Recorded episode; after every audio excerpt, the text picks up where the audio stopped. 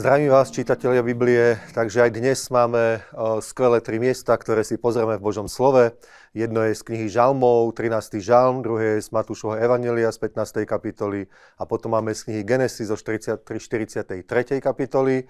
A král Dávid hovorí, hovorí v 13. žalme o takom nie moc dobrom rozpoložení, proste trošku sa stiažuje pred pánom, trošku vyjadruje nejaké trápenia, také negatívne pocity, ktoré práve v tej chvíli pravdepodobne zažíval, ale veľmi dobre končí toto miesto, hovorí, že ja sa nadejem na tvoju milosť a budem plesať v tvojom spasení, pretože ty ma vytrhneš, ty ma vyslobodíš a toto je dôležité vedieť, že nech sa okolo nás deje čokoľvek, toto môžeme vidieť práve aj v živote kráľa Davida, nie len, že bol veľkým mužom viery, ale práve preto bol muž viery, pretože jeho viera sa dokázala vo všetkých tých bojoch, o ťažkých situáciách, tých negatívnych okolnostiach a vo všetkom tom zvíťazil práve preto, že mal vieru. Aj ten žál môže vypadať z počiatku o, trochu negatívne, ale končí to tak, že je tam pozitívne, správne význanie muža viery, že ja sa nadejem, spolahnem sa na tvoju milosť, verím v tvoju milosť, budem plesať v tvojom spasení, som si istý svojim spasením, som si istý, že ma vyslobodzuješ, zachraňuješ a ja ti budem dávať chválu, budem ťa uctievať, vyvyšovať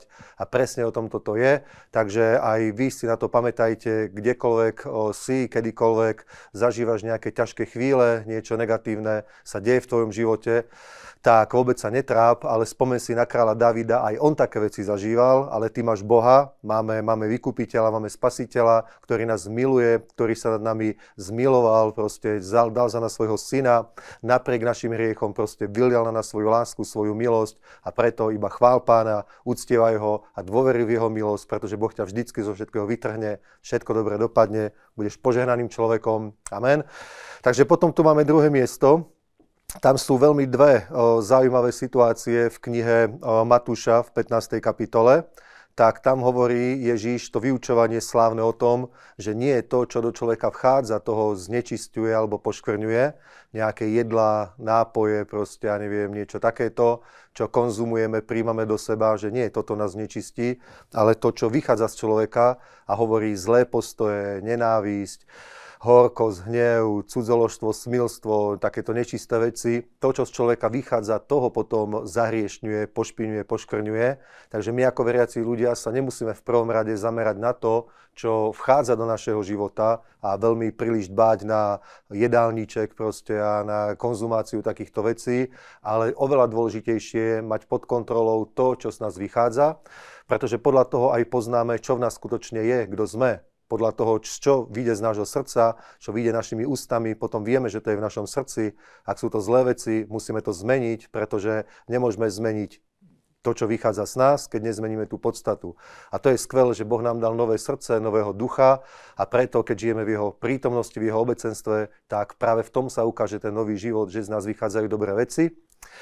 A potom je tam ešte zaujímavý príbeh o tej syrofeničanke, ktorá prišla s prozbou o vyslobodenie svojho dieťaťa a Ježiš povedal to, že no, on prišiel pre Izraelcov a, a o, není dobre proste zaoberať sa ostatnými. A ona hovorila, že áno, aj šteniatá jedia omrvinky zo stolov svojich pánov. A Ježiš sa podivil nad tou veľkou pokorou tejto ženy, aj vierou tejto ženy a, a urobil pre ňu, čo potrebovala. A práve my si z tohto môžeme zobrať to, že dobre je byť pokorným človekom, lebo Biblia hovorí, Boh sa pyšným protiví, ale pokorným dáva milosť aj to, že kto sa povyšuje, bude ponížený, ale kto sa ponižuje, bude povýšený. Takže toto vidíme v tomto mieste.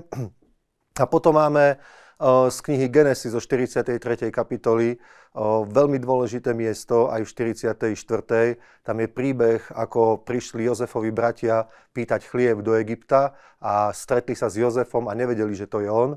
Bol to ich brat, ktorého chceli pôvodne zabiť, neskôr sa nad ním zmilovali a dostal sa iba do otroctva, ale Boh bol s ním, povyšil ho, až sa stal druhým po faraónovi, najvyšším človekom v Egypte. A Boh takto pripravil aj spásu pre, pre Izrael, ale oni proste išli iba s tým, že si nakúpia nejaké obilie, proste aby mali z čoho prežiť ten, ten hladomor, tej ťažké obdobie, ktoré, ktoré proste boli. A Ježiš sa im tam proste, alebo Jozef sa k ním zachoval proste tak ich skúšal takou fintou. Viete proste, že najprv im dal, potom o, o, o, boli obvinení z krádeže.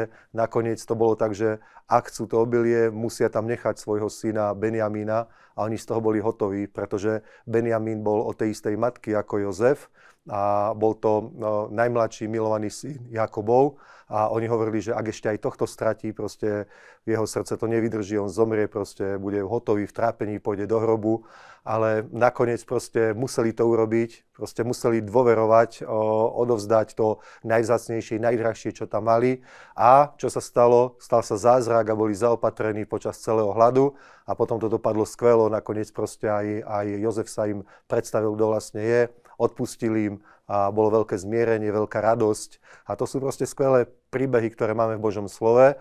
A pre nás to znamená to, že niekedy je dôležité byť ochotný Bohu dať o nejakú cenu obeď, proste to najcenejšie, dôležité, čo máme.